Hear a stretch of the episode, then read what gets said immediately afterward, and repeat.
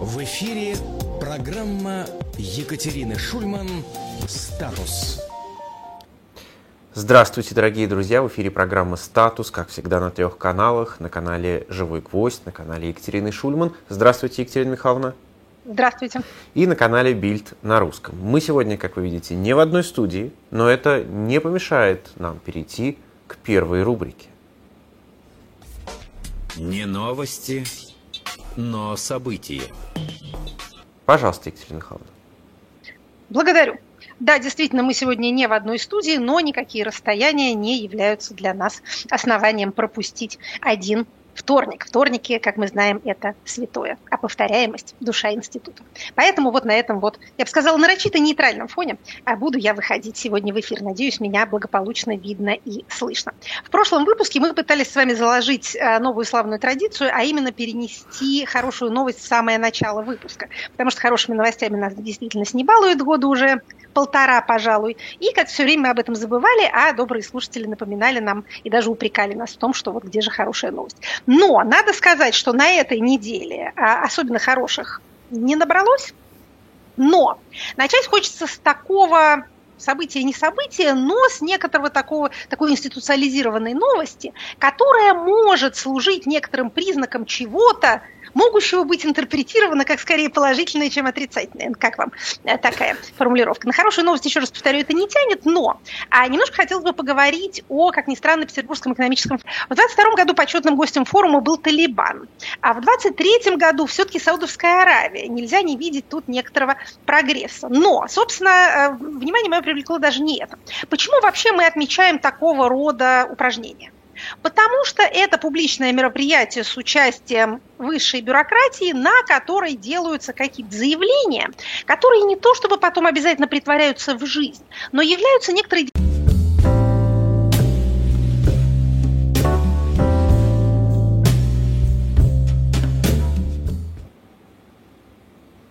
Вот какой заколдованный форум, начинаешь о нем говорить, и, и, и техника не выдерживает. Да, видимо, да, это превышает ее, превышает ее возможности. Тем не менее, мы, мы свое, да, мы свое все-таки, все-таки скажем. Что заинтересовать может стороннего, теперь уже стороннего наблюдателя на именно этом форуме? В принципе, год за годом это был такой фестиваль максимального либерализма и прозападности. Вот уж буквально окно в Европу протиралось тряпочкой, опрыскивалось и должно было как-то сверкать особенно привлекательно. Поэтому он проходит в Петербурге. По легенде, этот самый Петербургский экономический форум стал предметом особого начальственного внимания, когда президент еще тогда в ранние блаженные двухтысячные высказал раздражение по поводу того, что все ездят сделки подписывать, обсуждать вопросики в Лондон или куда-нибудь там еще в Цюрих. Нет бы на родине обо всем этом говорить. Поэтому было решено сделать из тогда еще довольно провинциального мероприятия вот такой вот форум с обязательным участием президента. Он, напомню, с две тысячи шестого, по-моему, года каждый год там выступает. То есть это не то мероприятие, на котором призывают вставать страну огромную, на котором демонстрируют воинственность, милитаризм, изоляционизм и так далее. Он, в общем, для другого. Начиная с двадцать второго года с этим стало все труднее и труднее. Тем не менее, что можно понять из некоторой вот такой общей массы заявлений коллективной бюрократии, начиная с президента и заканчивая теми представителями финансово-экономических властей, которые там выступали. В принципе, мы вот упомянули с вами послание президента Федеральному собранию. Это было все продолжение той же самой линии. Линия состоит в следующем. Значит, да, мы воюем, мы воюем против всего, при всего Запада, мы воюем за само свое существование, за ценности, за скрепы, за предков, за потомков, за все это сразу, поэтому цели не ясны, задачи не определены, но борьба является экзистенциальной. При этом, поскольку мы воюем за более правильный миропорядок, то даже, так сказать, еще не до конца победив западную гегемонию, но сбросив это ярмо со своей натруженной шеи, мы уже стали жить гораздо лучше. Это было проговорено в послании. Вот этот вот месседж: мы воюем, но вы не бойтесь, вам это понравится, война вам выгодна. Эта же тема продолжалась и на ПМЭФе. Рекордно низкая инфляция, а в Европе высокая. Рекордно низкая безработица, умалчиваем почему, куда делись работнички-то все. И безработнички. И безработнички. Да, почему столько новых вакансий-то наоткрылось? Почему, как это, почему после эпидемии чумы в нашем городе так подешевела недвижимость? А где же прежние жильцы? А, так вот, не, в общем, не акцентируя на этом внимание, просто радуемся, какая у нас низкая безработица. А диверсификация нашей экономики пошла чрезвычайно хорошо. Кроме злого Запада есть еще целый широкий мир, мы открыли его для себя, и бизнес наш этим тоже пользуется. Мы не только не изолируемся, мы, наоборот, раскрываемся миру как можно шире. То есть раньше мы были такие вот одноканальные и однонаправленные, а теперь мы универсальные и, наоборот, даже еще более международные, чем мы были раньше. Доходы граждан, ну, может, не то чтобы растут, но непременно вырастут. Для бизнеса, еще раз повторяю, открываются новые возможности, для граждан новые социальные пакеты. Вот такая вот светлая, замечательная перспектива. Кроме того, практически изобрели да. собственный беспилотник. Но как только вы сказали о возможностях бизнеса, я сразу подумал, что самое время посмотреть рекламу. После этого вернемся в студию. Хорошо.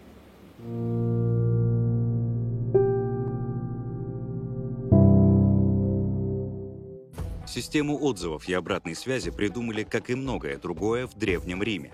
Не верите? А вот вам раскопки в Помпеях. Представляете удивление археологов, когда кроме красивейших фресок на стенах домов они начали находить странные надписи, например, «свежая рыба» или «червивые яблоки». И вдруг стало понятно, что раньше здесь находились торговые ряды, и граждане Помпеи нередко на стенах лавок буквально оставляли отзывы об отпускаемой продукции. В музеях нам кажется, что все римские города были целиком из белого мрамора, но это не так. На самом деле стены что Помпей, что самого Рима пестрели и рекламой, и отзывами, а статуи, которые мы наблюдаем в музеях, чаще всего были покрашенными и выглядели вот так. Даже спустя две тысячи лет отзывы продолжают играть важную роль в потребительской культуре, и появились технологии, которые позволяют работать с ними системно, сокращая ручной поиск. Для этого подойдет чат-бот. Научиться создавать чат-боты и погрузиться в мир программирования можно на бесплатном интенсиве образовательной платформы «Нетология». Основы Python. Создаем Телеграм-бота. На курсе вы познакомитесь с самым популярным языком программирования Python. На нем пишут сайты, игры и приложения, работают с данными и даже создают искусственный интеллект. Python рекомендуют для старта из-за простоты в освоении и универсальности. Сейчас только на HeadHunter размещено более десять тысяч вакансий для специалистов со знанием Python. Доступ к занятиям откроется сразу после регистрации. На бесплатном курсе вы узнаете базу, как программировать на Python, как устроены процессы работы, насколько Python вам подходит, и попрактикуйтесь. Все студенты, даже те, кто никогда не писал код, смогут создать два проекта — планировщик задач и Telegram-бот. В итоге вы поймете, интересно ли вам программирование и стоит ли продолжать. А потом, при желании, можно пойти на большой курс и узнать все нюансы профессии. Возможно, именно вы будете создавать сервисы, которые выведут потребительскую культуру на новый уровень. Переходите по ссылке в описании или ку ар-коду на экране и регистрируйтесь на бесплатный курс «Нетология. Основы Python. Создаем Телеграм-бота». А по промокоду «Статус» у вас будет скидка сорок пять процентов на платные онлайн-курсы в «Нетологии». Продолжаем говорить о Петербургском бывшем экономическом, бывшем международном форуме. который, тем не менее, состоялся и даже послужил платформой для некоторых разговоров. А также обратим внимание на то, что отсутствовало в заявлениях официальных лиц. Отсутствовали какие бы то ни было намеки на чаемую патриотической публикой мобилизацию экономики или перевод страны на мифические военные рельсы. Более того, говорилось, что этого делать ни в коем случае нельзя, потому что только в свободной инициативе наше спасение. Что, надо сказать, более или менее соответствует действительности. Мы с вами уже обращали внимание на то удивительное обстоятельство, что, в общем, держит наш политический режим, сохраняют его живым и функциональным совершенно не те его части, которыми он пытается воевать, ходить в разведку или даже бороться с диверсионными группами, а те его части, которые занимаются финансами, банками и, в общем, чем-то там торгуют, обходят санкции и налаживают серый импорт. В этом смысле вот эти декларации, конечно, выражают стремление, ну, как-то остаться в живых. Также они могут говорить об определенной степени, не хочется говорить нормальности, но о пока еще не, не отмерших инстинктах самосохранения на некоторых хотя бы этажах, в некоторых отсеках нашей властной машины. Потому что про ядерную бомбу говорите гораздо многие, а про, опять же, экзистенциальную борьбу с англосаксами тоже даже... Моя любовь к Николаю Платоновичу Патрушеву немножко утомляется, потому что очень часто стал выступать, злоупотребляет, злоупотребляет нашим терпением.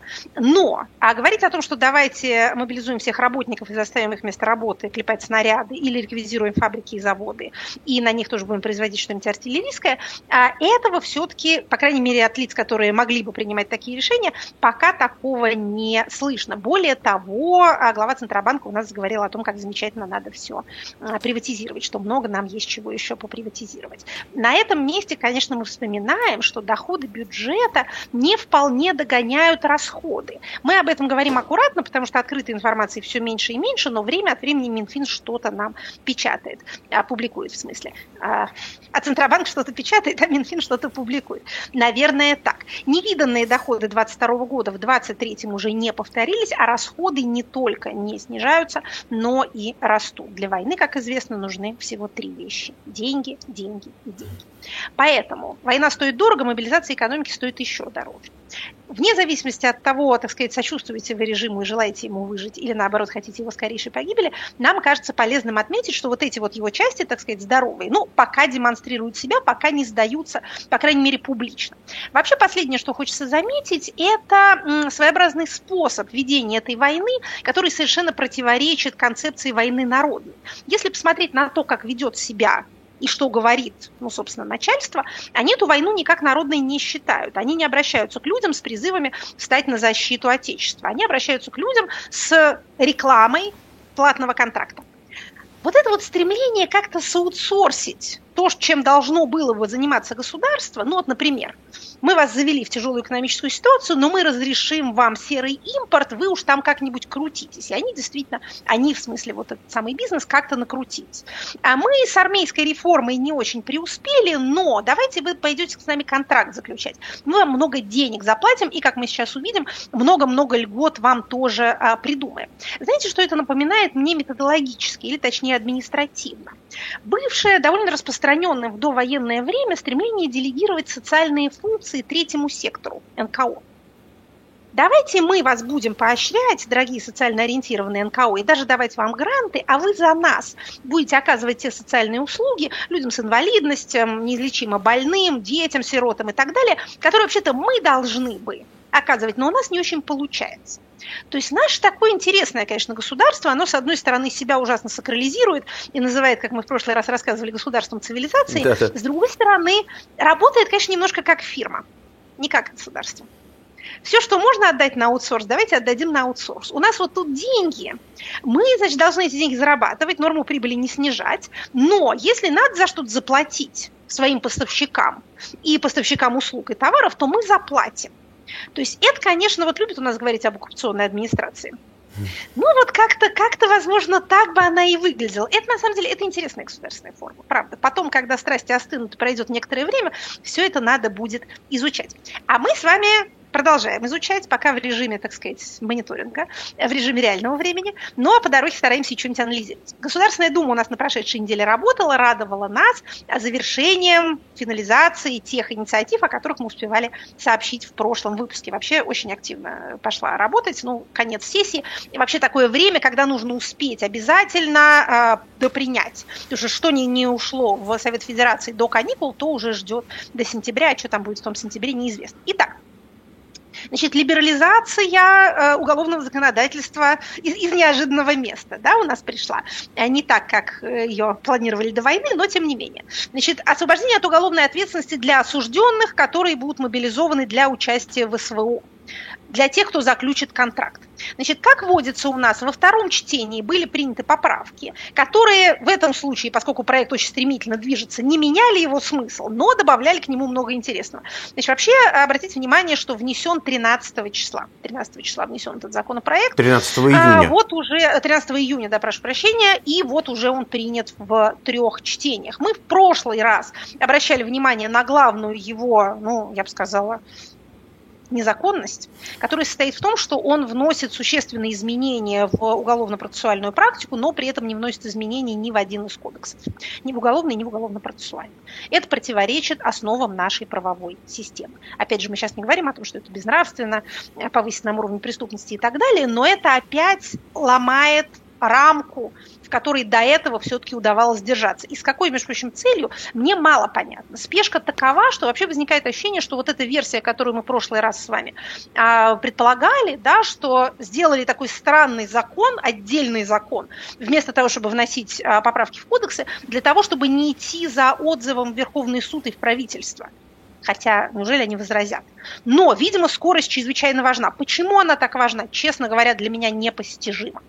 Итак, значит, как выглядит в финальной версии этот закон? Минобороны может заключать контракты с лицами, осужденными за преступления любой тяжести, не только легкие, средней тяжести, но и тяжкие, со следующими исключениями. Значит, преступления сексуального характера против несовершеннолетних являются препятствием заключению контракта.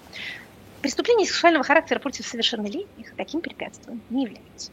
Далее. Осужденные за терроризм, госизмену, диверсию, Ивана Сафронова не возьмут, а покушение на госслужащего, ряд других преступлений против государства и общественного порядка. Значит, все остальное, пожалуйста. Бандитизм, грабеж, ОПГ, сутенерство, отлично, наркоторговля, замечательно, убийство, велком. Значит, все, все это... Да, да, да, да. Главное, главное совершеннолетнее, чтобы это все абсолютно, абсолютно а, можно. Значит, а, если у нас речь идет о преступлениях небольшой и средней тяжести, то а, можно до суда заключать контракт, и тогда суд обязан заменить вот эту самую, а, это самое отбытие наказания вот а, заключением контракта. Значит, тут, как всегда, со всей этой красотой есть некоторая ловушечка. Значит, освобождение от ответственности и погашение судимости возможно в случае получения госнаграды или увольнения с военной службы по ряду оснований. То есть, смотрите, вы меняете срок на войну, но вы с этой войны не сможете уйти. Угу. Потому что контракт разорвать нельзя в период мобилизации никому. А осужденным тем более нельзя будет оттуда выйти, потому что как только они выйдут, у них их судимость, так сказать, начнет действовать. А судимость с вас снимается, и освобождение от ответственности наступает только если вас, вы получили награду. Или по а ряду какую оснований, награду? Любую награду? Государственную. Государственную награду. Угу. Медаль, я так понимаю, медаль орден. Угу. Значит, что интересно, подают вас на госнаграду и тем самым представляют к э, освобождению от уголовной ответственности ваши командиры. То есть они получают такую интересную власть над людьми, которая, по-моему, несравнима с властью э, администрации пенитенциарного заведения над, например, УДО. Конечно, если администрация вас не любит, то УДО вы не получите. Но, понимаете, потому что у вас будут нарушения, вам ну, да, да, да. плохую характеристику и так далее. Но... Понимаете, в чем дело? Вы, даже если вы не получите УДО, но вы выйдете, отсидев свой срок. А тут-то речь идет о том, что вы не сможете оттуда выйти никогда, пока либо не закончится период мобилизации, то есть не будет из нукаса демобилизации, либо пока вас не представят в награде, либо пока вас не... Эм, вас не ранят, там, так сказать, в определенной тяжести. То есть... А то есть ранение определенной да, тяжести – это тоже способ? Увольнение. Увольнение по определенным основаниям, среди угу. которых а, получение, получение ранений. Значит, смотрите. Вы... Если вы вдруг находитесь под судом, вы можете, за что бы вас не судили, или если вы уже осуждены, вы можете заключать контракт с Минобороны и вместо вот этой отсидки попадать туда. Знаете, как у меня еще это напоминает правовую коллизию? Некоторые люди полагают, что чем идти в тюрьму, они лучше будут симулировать невменяемость. Угу. И знаете, что с ними происходит? Они попадают в П Н И, психоневрологический интернат, а выйти оттуда нельзя. То есть... Тюремный срок заканчивается. Пребывание в П Н И не заканчивается никогда. Те люди, которые не совершали никаких преступлений, их родственники, знают, что такое попытаться восстановить дееспособность. Это практически невозможно. Есть отдельные героические люди, адвокаты, правозащитники, которые этим занимаются, но это целая большая проблема. Собственно, мы не то чтобы тут с вами со страстной речью обращаемся к сидящим, вряд ли они нас слушают, с призывом не э, вестись на эти все посулы. Мы просто вам пытаемся обрисовать правовую картину. Итак, Минобороны забрало право вербовать заключенных у иррегулярных войск, сейчас неважно у кого, и легализует его для себя. Эти людские ресурсы должны быть в распоряжении Минобороны. Таким образом, этот порядок, который был полностью незаконным, вводится в законодательный оборот, но вводится тоже в качестве некоего странного исключения. Не постоянной нормы, а вот этого вот такого сбоку закона, то, что называется ad-hoc законодательством. Обращаем с вами внимание на вот этот вот внутренне противоречивый процесс. С одной стороны, это вроде как восстановление регулярного порядка, да? Ну вот был какой-то Вагнер, ездил по э, колониям, изображал из себя э, посланца судьбы, забирал людей, э, прям вот не подписывая никаких документов. Вот такая вольница была. Теперь это все как-то прописано в норме, но прописано таким образом, что это все равно не закон. Это, во-первых, временно. Во-вторых, в высшей степени невнятно описано. Это вот какой-то такой очень извращенный легизм. С одной стороны, на каждое движение должна быть бумажка, с другой стороны, бумажка должна быть написана нарочито неопределенно. Это общий принцип, он очень-очень тщательно соблюдается, не, не с войной он начался, но тем не менее сейчас он как-то прям расцвел. А... Давайте мы здесь да. снова прервемся. И с... прервемся? Да, и сразу после как рекламы вернемся. Тут расцвет рекламной деятельности сегодня, ну хорошо.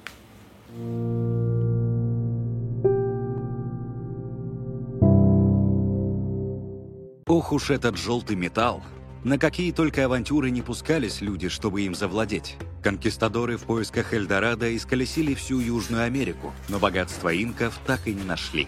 Золотая маска из гробницы Тутанхамона настолько вдохновила искателей сокровищ, что они буквально просеяли весь песок долины царей, и тоже безрезультатно.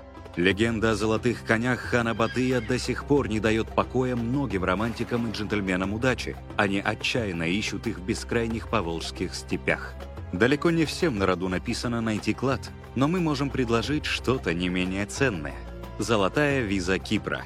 На данный момент «Золотая виза Кипра» – одна из немногих европейских программ инвестиционного вида на жительство, которая все еще принимает и, главное, одобряет заявления от россиян.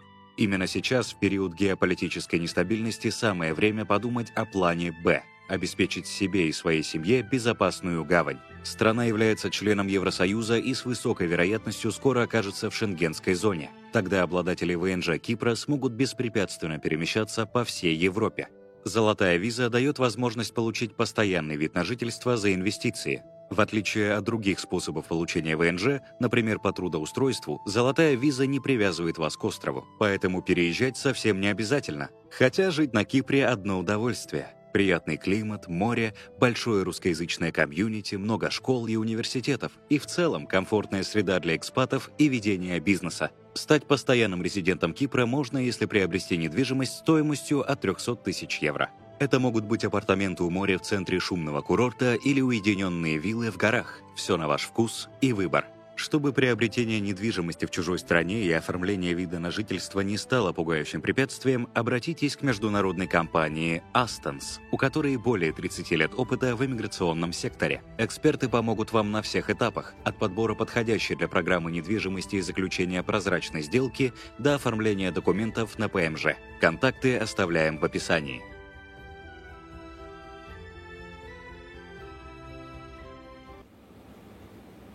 Екатерина Михайловна, мне кажется, нет лучшего момента, чем как раз сказать о той книге, которую нам шоп-дилетант медиа э, предлагает приобрести. Э, «Уголовный мир царской России».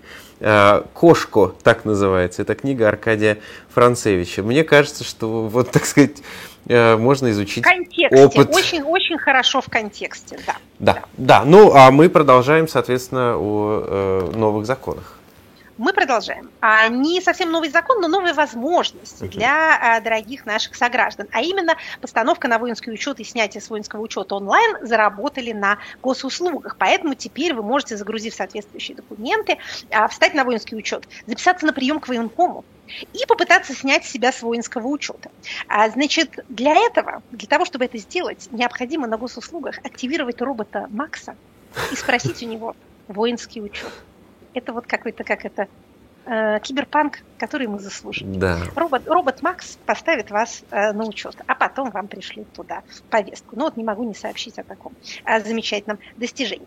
Итак, э, мы говорили с вами о том, что э, обобщенное начальство призывает граждан повоевать, обещая им деньги и многочисленные льготы. На прошедшей неделе некоторые из этих льгот были, дополнительных льгот, были кодифицированы Государственной Думой. Кстати, интересно, что вот эти вот, сейчас скажу, какие льготы, а их получают одновременно дети э, участников СВО и сами участники СВО, а также дети медицинских работников, погибших от ковида, правда, при исполнении служебных обязанностей. То есть это как-то объединяется в одну категорию людей, так сказать, на службе государства. Участники СВО получают право на поступление в вузы на бюджетные места в рамках отдельной квоты. Те из них, кто учится на платной основе, получат приоритетную возможность перейти на бесплатную. Что значит перейти на бесплатную основу в приоритетном порядке? Мне не очень ясно, в чем состоит приоритетный порядок, но, наверное, он будет разработан. Так что помните, кстати, это ведь идея Евгения Викторовича Пригожина. Он как-то несколько месяцев назад высказывал, мол, давайте а, вот этих вот замечательных людей всех в а, вузы возьмем.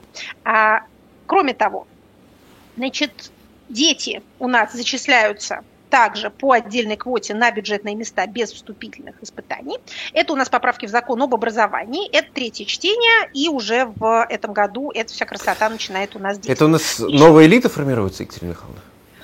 А, ну, как вам сказать, что касается самих участников СВО, то я что-то сомневаюсь в том, что они как-то особенно пойдут эм, образование получать. Хотя, кто знает, те из них, кто вернутся, могут как-то поразмыслить а, о своей жизни. Что касается детей, ну, вы знаете, это, конечно, серьезный дополнительный мотив. Если ты знаешь, что не только ты обеспечишь свою семью материально, но и ребеночек в вуз поступит, это, в общем, большая, большая льгота и для людей из э, провинции, для людей из бедных регионов, где особенно, так сказать, это, этот роковой серп собирает свою жатву, а для них это, ну вот да, я думаю, что довольно привлекательное, может быть, предложение. Это не то, что новая элита, все элита. В вузе выучиться, это какой-то прямо сразу пропуск в элиту, это высшее образование, на него имеет право каждый, вообще-то говоря.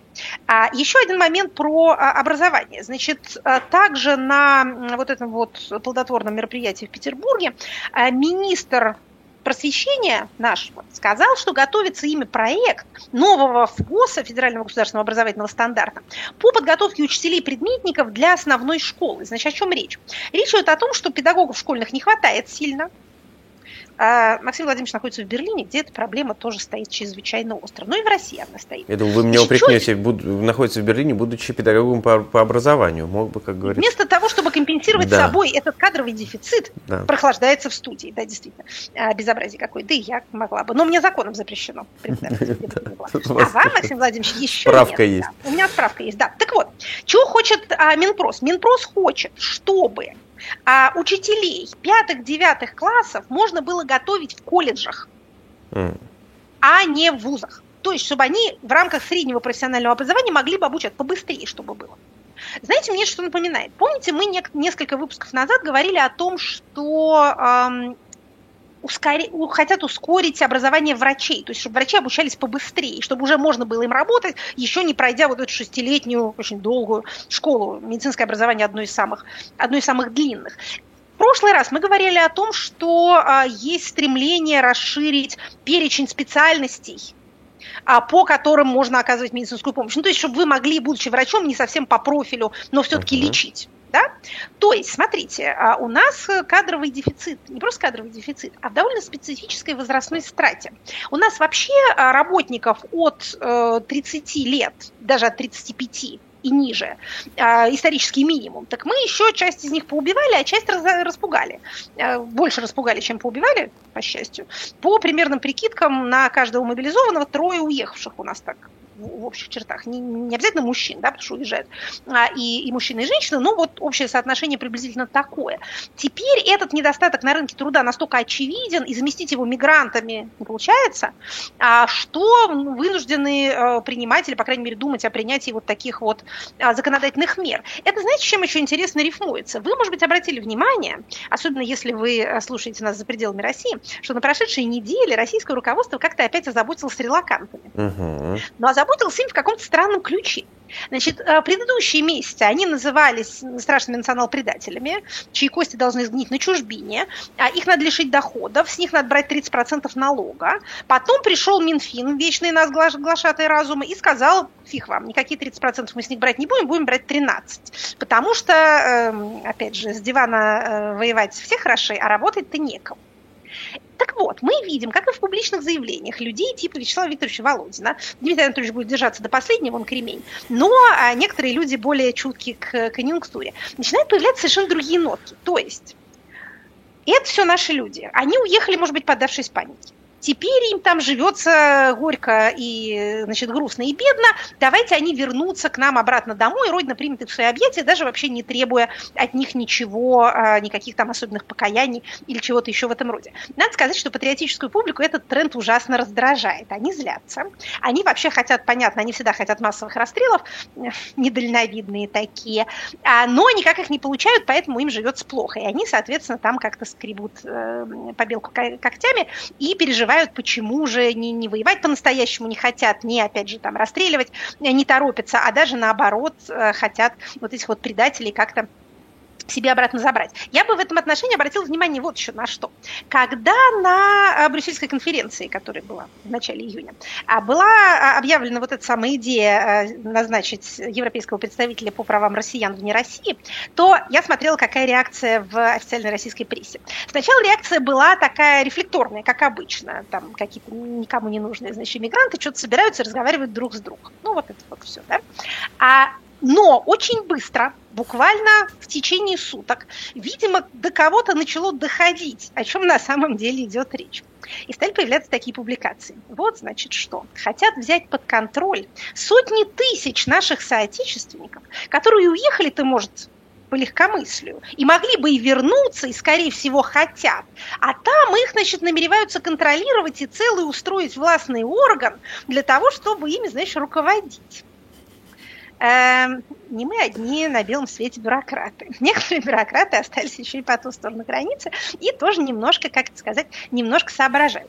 Интересно, к чему приведет вся эта э, активность. Она на самом деле мало к чему может привести практически, потому что те люди, которые уехали и не вернулись еще летом, обнаружив, что они действительно убежали с дуру, и им не на что жить и негде работать, а вот те, которые уже полтора года как-то продержались, они вернутся только тогда, когда сочтут для себя любимую родину безопасной.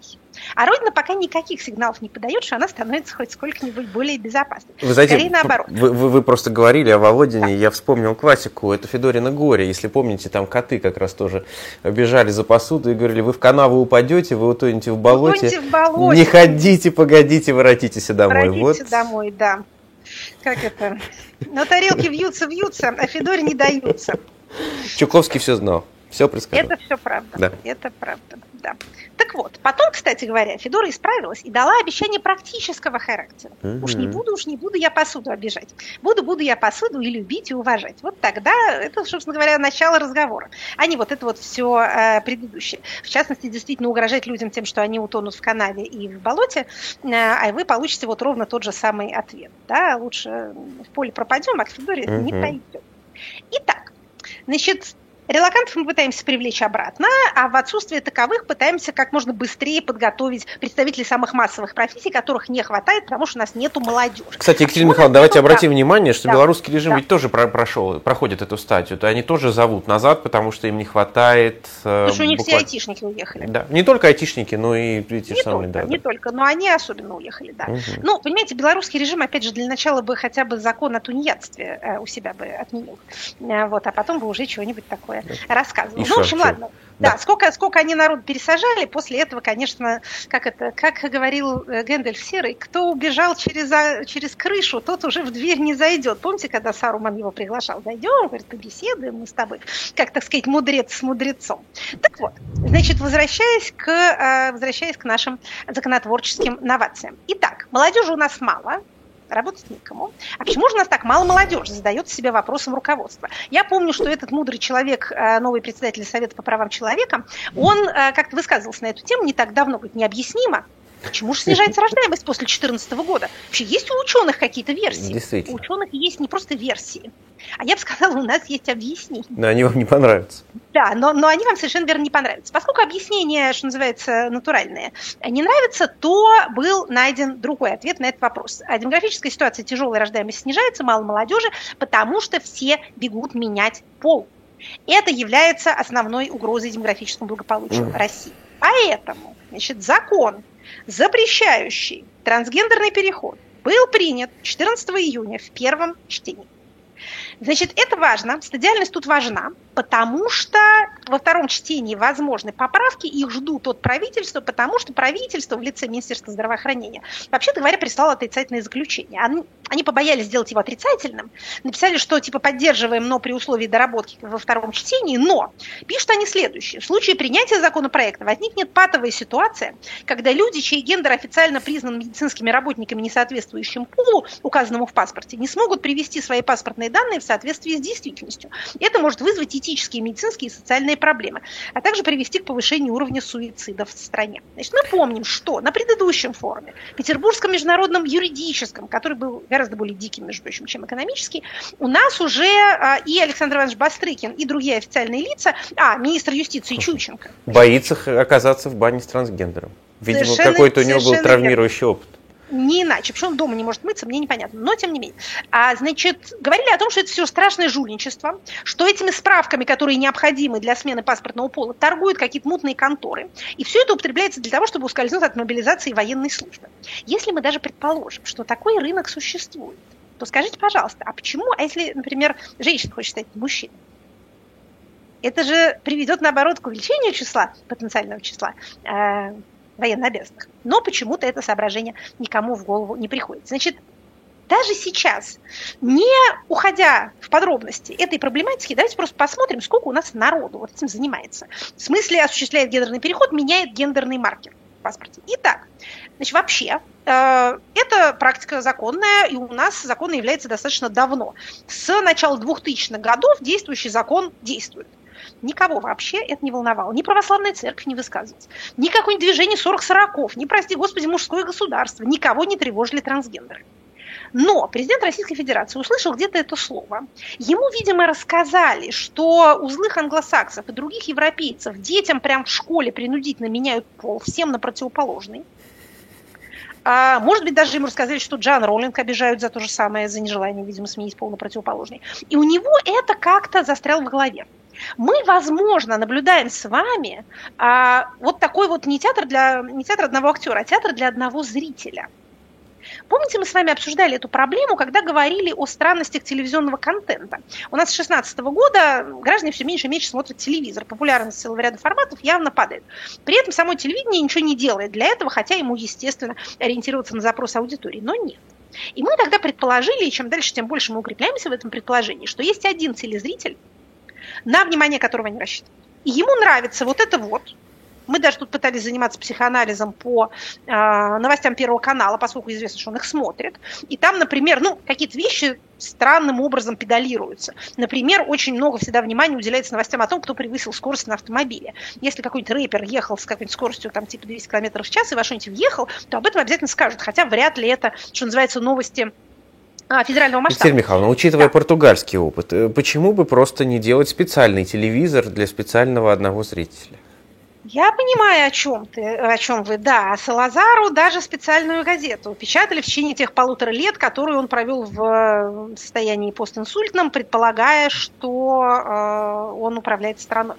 Смотрите, у меня еще даже лучше предложение. А я предлагаю законодательство для одного человека публиковать. Конституцию специальную, кодексы все и вот эти самые законы. Там будет запрещено вообще все. Добрачный секс, что еще? Там длина юбок будет как-то корректироваться. Английский язык будет запрещен. Вот это вот все. Зато будет разрешен сбор валежника, изготовление пеньки, что-нибудь такое. Можно делать с картинками. Это даже будет как-то доступно, мне кажется, нагляднее.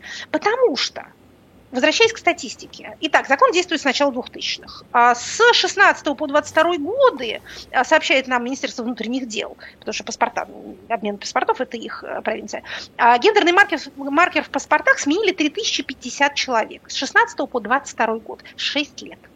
То есть речь идет о нескольких сотнях людей в год. Даже если они все убегают от мобилизации, вряд ли они могут подорвать боеспособность российской армии. Значит, у нас миллион убежал, часть из которого мужчины, самые что из боеспособного возраста, в течение э, нескольких месяцев, с двадцать второго по двадцать третий год. Логичнее было бы, уж если мы об этом печалимся внезапно, границы закрывать, а не вот этим вот э, заниматься. Итак, что нас тут, что называется, беспокоит? Нас тут много чего беспокоит. Нас беспокоит бессмысленное, совершенно бесцельное, не влияющее ни на что, кроме как составляющее несчастье этих людей, законодательные ограничения. Кроме того, по сути своей, эта правовая норма представляет собой отказ в медицинской услуге людям, которые в ней нуждаются. То есть это отказ в медпомощи на основаниях, теперь прописанных в законе. Естественно, предположить, что такого рода ограничения, начиная с какой-то категории, которую, грубо говоря, не жалко, их мало, они странные, с ними мало кто сталкивался, обыватели не сочувствуют. Вот на этом можно опробовать некоторую норму.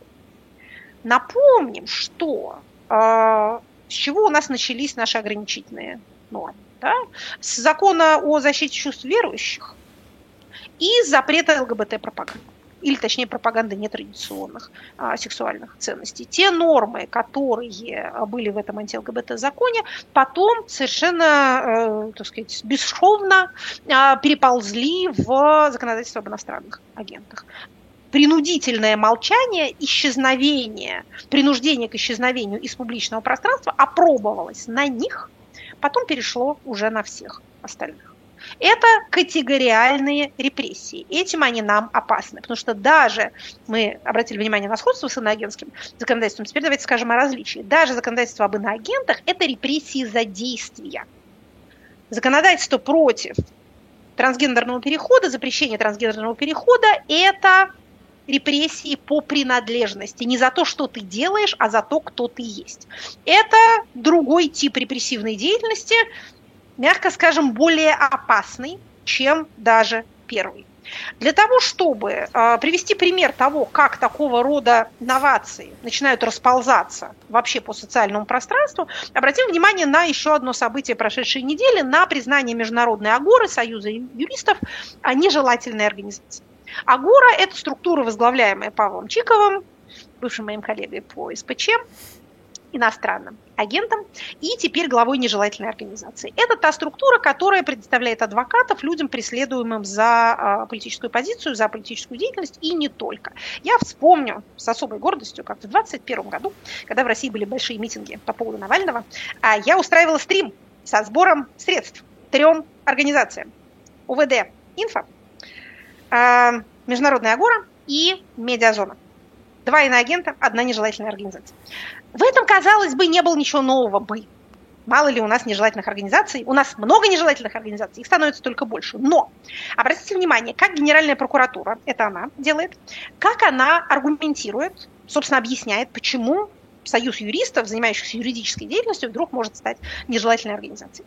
Там сказано, что Агора придавала публичности и распространяла сведения о якобы нарушении прав граждан Российской Федерации, Российской Федерации, а также оказывала правовое содействие оппозиционерам, среди которых были и люди, обвиняемые в экстремистской деятельности. Ну, вообще правовую помощь оказывают убийцам, насильникам и террористам, потому что право на защиту имеет каждый. В этом, собственно, смысл адвокатуры. Если эта деятельность приводит к тому, что организация, занимающаяся такой деятельностью, является нежелательной, это значит, что есть категории граждан, которым нежелательно оказывать юридическую помощь. А есть категории граждан, которым нежелательно оказывать медицинскую помощь. А есть, наверное, какие-то граждане, которых не надо вытаскивать из полыни, если они туда провалились. Какие же интересные эти категории? Вообще довольно удивительно в официальном документе, ну, это было сообщение пресс-службы Генпрокуратуры, но все-таки на официальном сайте увидеть слово «оппозиционеры». Как-то это напоминает известный анекдот про евреев и велосипедистов. Да? Велосипедистов за что? Кто такие оппозиционеры? Это что вообще за дефиниция такая? В законе нету этого. Оппозиционеры, если уж смотреть, так сказать, по, по официальной версии, это у нас Сергей Михайлович Миронов, Геннадий Андреевич Зюганов, руководители оппозиционных фракций в Государственной Думе. Что это? Как можно их выделить вообще, каких-то оппозиционеров, и сказать, что им нельзя что? Оказывать правовую помощь. Еще раз повторю, а, а переходить дорогу на зеленый свет. Им можно или нельзя?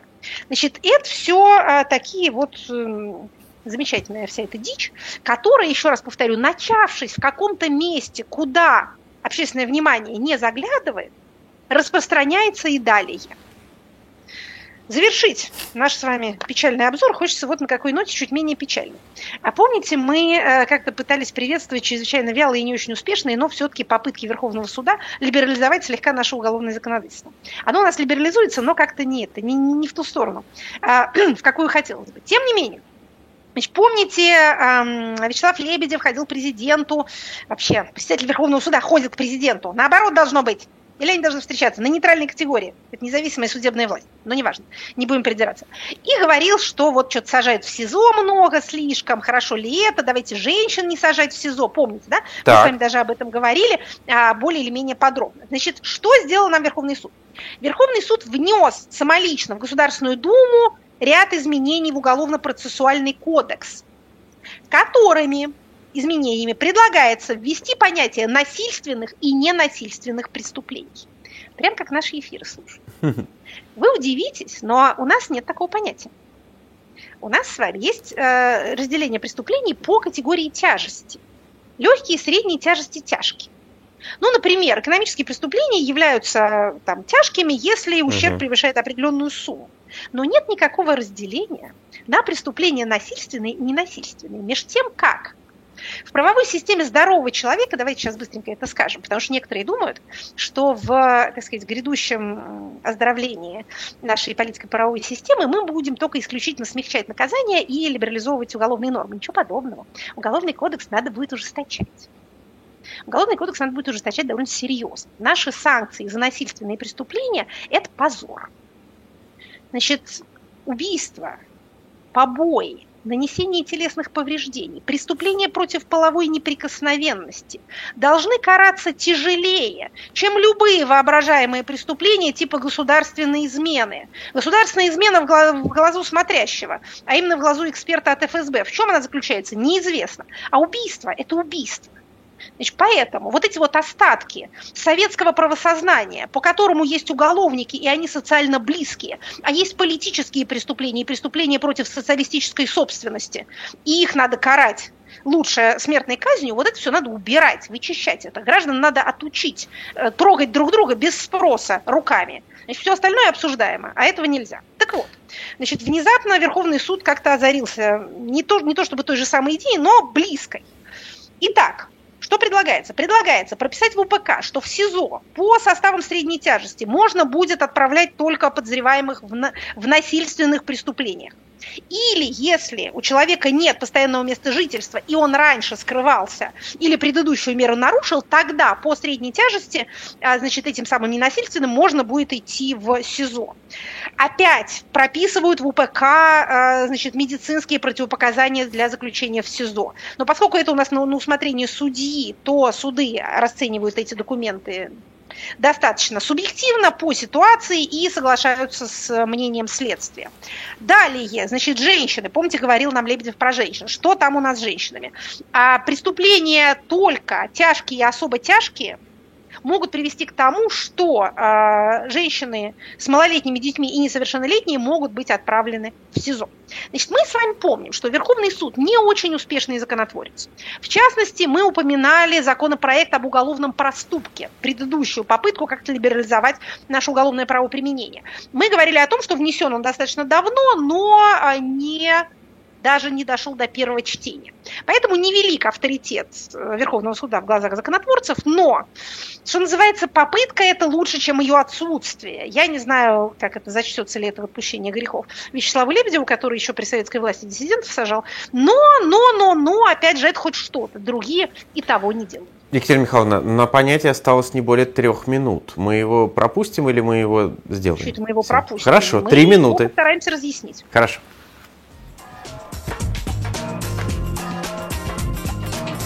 По понятиям. Итак? Итак, у нас с вами сегодня а, есть три минуты на то, чтобы обсудить понятие, которое странным образом было пропущено в наших предыдущих итерациях. Мы хотели поговорить о различных формах неприкосновенности или, скажем так, прощении вины. Поэтому термин наш сегодня – это амнистия. Значит, начнем с этимологии, как обычно. Слово греческое «амнистия», первая частица отрицательная, обозначает забвение, не память, не помнить. Слово, кстати, родственно термину амнезия. Угу. Итак, амнистия – это забвение. Это мера, обычно применяемая все-таки органам государственной власти, к лицам, совершившим преступление, или в отдельных случаях к лицам подозреваемым, привлекаемым по подозрению в совершении преступления, и эти лица полностью или частично освобождаются от наказания, либо наказание заменяется на более мягкое, либо прекращается их уголовное преследование, если они находятся в процессе этого самого уголовного преследования. Значит, чем амнистия отличается от помилования? Помилование – это индивидуальный акт.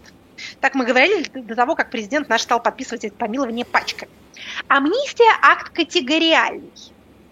Она касается, это, так сказать, документ, который описывает категории. Ну, например, лиц, совершившие преступления там, такие-то по таким-то статьям. Или все, кроме таких-то. Или женщины. Или лица старше таких-то лет. Или там родители детей. В общем, вот какие-то, какие-то категории по родовым признакам. Пол, возраст, состояние здоровья, семейное положение, либо по признакам, ну, собственно говоря, процессуальным, скажем так, то есть тяжесть совершенного преступления. Амнистия есть, так скажем, ну, проявление гуманизма, а также в случае с правовыми системами с большим обвинительным уклоном это способ несколько исправить этот обвинительный уклон, время от времени отпуская людей на свободу. Это не очень хорошо с точки зрения правовой культуры, потому что делает, ну, скажем так, облегчает работу следствия. Как это, акуля, акуля, что шьешь не от туля, да, что шьешь дело не от туля. Ничего, маменька, еще пороть буду. Вот можно шить что угодно, потому что все равно потом пороть. Все равно можно потом как-то прикрыть это а, амнистией. В принципе, традиция отпускать на волю осужденных или подозреваемых достаточно древняя. В связи с религиозными праздниками, волею государя, в связи с какими-то выдающимися событиями, которые нация пережила, там, победу над врагом или что-нибудь в этом роде, вот происходит такое прощение. Виноватому вину отпуская, веселиться, чашу пенить с ним одну, как писал Александр Сергеевич Пушкин про Петра Первого. Это довольно часто была прерогатива монарха, хотя амнистия в современном мире уже, в общем, довольно давно, это парламентская процедура. Даже в Российской Федерации, счастливой, амнистию объявляет парламент, а проект э, постановления об амнистии вносит обычно президент. Хотя, между прочим, может внести любой субъект права законодательной инициативы. Тут, конечно, нельзя не вздохнуть горестно, как это с вами была наша рубрика «Какую страну разводили?». Э, у нас амнистии объявлялись довольно регулярно, но эта вся амнисти... амнистионная деятельность остановилась после две тысячи пятнадцатого года. Если вы зайдете на сайт Кремлин точка ру и сделаете там поиск по словосочетанию «временное правительство», вы увидите подборочку следующего содержания. Что, Приблизительно да. на, каждой, да, на каждой встрече Совета по правам человека с президентом после две тысячи пятнадцатого года члены Совета просили президента объявить амнистию. Очень ждали амнистию к юбилею Победы, к двадцатому году, но помешал ковид. Так вот, когда я встречалась с президентом в декабре две тысячи восемнадцатого года, не в смысле я встречалась как-то отдельно, uh-huh. а вот когда я была членом СПЧ, об этом был разговор. В две тысячи девятнадцатом году об этом был разговор. Последующие годы об этом был тоже разговор. Он говорит всегда одно и то же. Он говорит следующее. В две тысячи шестнадцатом, о, в две тысячи, в девятьсот шестнадцатом году Временное правительство раскрыло тюрьмы и отпустило всех уголовников на свободу. И видите, что получилось. Uh-huh. Мы же такого не хотим. Поскольку во время этих встреч, к несчастью, у вас нет права второй ремарки, вы задаете вопрос, вы слушаете ответ, то нельзя сказать дорогому Владимиру Владимировичу, что он несет ахинею, потому что никакой проект амнистии не предполагает открытие тюрьмы, мораторием и выпуск каких-то уголовников на свободу. Все эти проекты всегда касались людей, совершивших, опять же, ненасильственные преступления, преступления небольшой и средней тяжести, пожилых людей или, наоборот, молодых людей и так далее. Но это все были печали мирного времени. Наступил двадцать второй год, и произошло то, до чего никакое временное правительство не могло и додуматься. Не просто отпуск людей на свободу, а вооружение уголовников. Но это у нас считается выдающимся, я бы сказала, патриотическим а, деянием. Итак, а, буквально пару слов об истории, об истории амнистии. Мы сказали, что в монархические времена, а, и даже во времена домонархические, это могло быть приурочено к каким-то праздникам, каким-то событиям. Опять же, там коронация, рождение наследника, победа над врагом – это повод действительно простить вину виноватым. А, кстати, а, такой обычай описан в одном из, я бы сказала, наиболее популярных описанных текстов человечества, а именно в Евангелии. Помните, к празднику Пасхи из трех осужденных разбойников можно отпустить одного. Вот это вот пример, это скорее не амнистия, это скорее случай помилования, но это пример вот такого, такого, так сказать, индивидуализированного освобождения от ответственности. Еще один аспект амнистирования, на который хочется, да, но последний, на который хочется обратить внимание именно сейчас. Время от времени амнистия объявлялась как средство а, политического умиротворения или примирения. Например, а, скажем, у вас была какая-нибудь фронта, или каким члены царствующего дома подрались между собой, одни были сторонники, у других были сторонники. Сторонники одних проиграли и, скажем, эмигрировали или прячутся по лесам. Например. Например, вы объявляете амнистию всем этим людям. Или, или, скажем, а когда в революционной Франции яркий революционный период сменился Термидором, одно из первых деяний вот этой вот термидорианской, так сказать, реакции, термидорианской директории, было амнистия иммигрантам, которые до этого Робеспьером и его сторонникам были объявлены все, значит, политическими преступниками, их имущество должно было быть конфисковано. В общем, все там патриотичненько было. Кто кинул родину в тяжелую минуту, не заслуживает снисхождения. Потом пришла директория и передумала. А Толеран, будущий министр иностранных дел примерно всех французских правительств до самой своей смерти, услышав в Соединенных Штатах Америки, куда его занесла тяжелая иммигрантская судьба, о том, что такое случилось, немедленно сел на первый же корабль, бросил какие-то свои малоудачные тамошние земельные спекуляции и вернулся в родную Францию с тем, чтобы немедленно стать там, собственно говоря, министром иностранных дел. А таким образом, амнистия может касаться категории людей, которые либо преследовались предыдущим политическим режимом, либо не преследовались уголовно, но, например, были вынуждены там куда-нибудь отъехать. А новый политический режим или прежний, но модифицирующийся в какую-то более мирную формацию, желает теперь вернуть их обратно и тем самым восстановить гражданский мир. Давайте скажем это ключевое слово. Амнистия может быть инструментом восстановления гражданского мира после периодов расколов. Мы срочно переходим к последней рубрике. Немедленно. Вопросы от слушателей. Напоминаю, что те, кто живут в Гамбурге и окрестностях, десятого июля смогут задать вопросы лично. Борис Рахлин в Фейсбуке спрашивает вас. Екатерина Михайловна, насколько лично для вас и для политической науки будут интересны выборы в сентябре этого года? На что в этом электоральном процессе вы будете обращать внимание? Выборы всегда очень интересные. Я знаю человека, которому они еще интереснее, чем мне, и это Александр Кынев. Так что обращайтесь к нему, он знает все про всех выбирающихся. А я буду обращать внимание на следующее. Пойдут ли кандидаты, как это, с линии боестолкновения, пойдут ли какие-то СВО-лозунги на выборах, и если пойдут СВО-лозунги, СВО-кандидаты, если пойдут, то насколько будут пользоваться успехом, это первое. И второе, я буду продолжать следить за тем процессом, о котором мы немножко говорили, когда говорили о праймерис «Единой России». Разбегутся ли представители элит, бывшие до того региональными депутатами, муниципальными депутатами, э, мэрами, передумают ли они возобновлять свой мандат? Вот это вот мне интересно. То есть будет ли тем или иным способом какая-то смена э, вот этой публики баллотирующейся? И если будет, то какая в, в какую сторону? Индивидуальные выборы, так сказать, персоналистические, то есть выборы там, мэров э, Москвы э, и других губернаторов меня волнуют меньше, потому что там все более или менее уже предусмотрено. Но тут интересно, под какими лозунгами будут идти выборы. Конечно, один из самых интересных вопросов, будет ли педалироваться или, наоборот, вытесняться э, военная тема на выборах. Прошу прощения, если неправильно прочитаю. Люпулин Хмель э, спрашивает вас. Скажите, как вы относитесь к такой позиции вернувшегося в Россию? Пока наши старшие товарищи, которые нам вовсе не товарищи, занимаются уничтожением, я буду создавать, э, я буду создавать. Открою приют для собак-инвалидов, создам бренд детской одежды, начну популяризировать Иван-чай, либо что-то еще незначительное в масштабах сегодняшней ситуации, но вроде как дело. Является ли это попыткой абстрагироваться от войны, отстояться в стороне, не интересоваться политикой? Смотрите, на самом деле миллионы людей живут вот ровно так, десятки миллионов, сотни миллионов, нет, сотен у нас нету, но десятки, наверное, наверное, еще есть, и делают полезное. Хлеб пекут, детей учат, следят за тем, чтобы поезда вовремя ходили. Понимаете, в чем дело? Это все очень хорошо работает до определенного момента, пока государство вам в дверь не постучит своей железной рукой. Вам придет повестка. Значит, в вашем э, пошивочном цеху от вас потребуют не детскую одежду шить, а одежду другого типа, броники для мобилизованных, или вообще конфискуют к чертовой матери все ваше производство, потому что нужны маскировочные сети, а не то, что вы там э, понапридумывали. То есть вот в этот момент вы тогда скажете, что ваша попытка возделывать свой сад, к сожалению, мало к чему привела, потому что ваш сад с кованым сапогом, так сказать, забрело родимое государство, которому вы пытались не интересоваться под предлогом того, что вы политикой не интересуетесь. Но это рассуждение не является на самом деле возражением на принципе идеи вернуться и заниматься чем-то безобидным. Вы только риски свои соотносите. Это очень благородно, что вы думаете про нанесение пользы родной стране, мы все об этом думаем.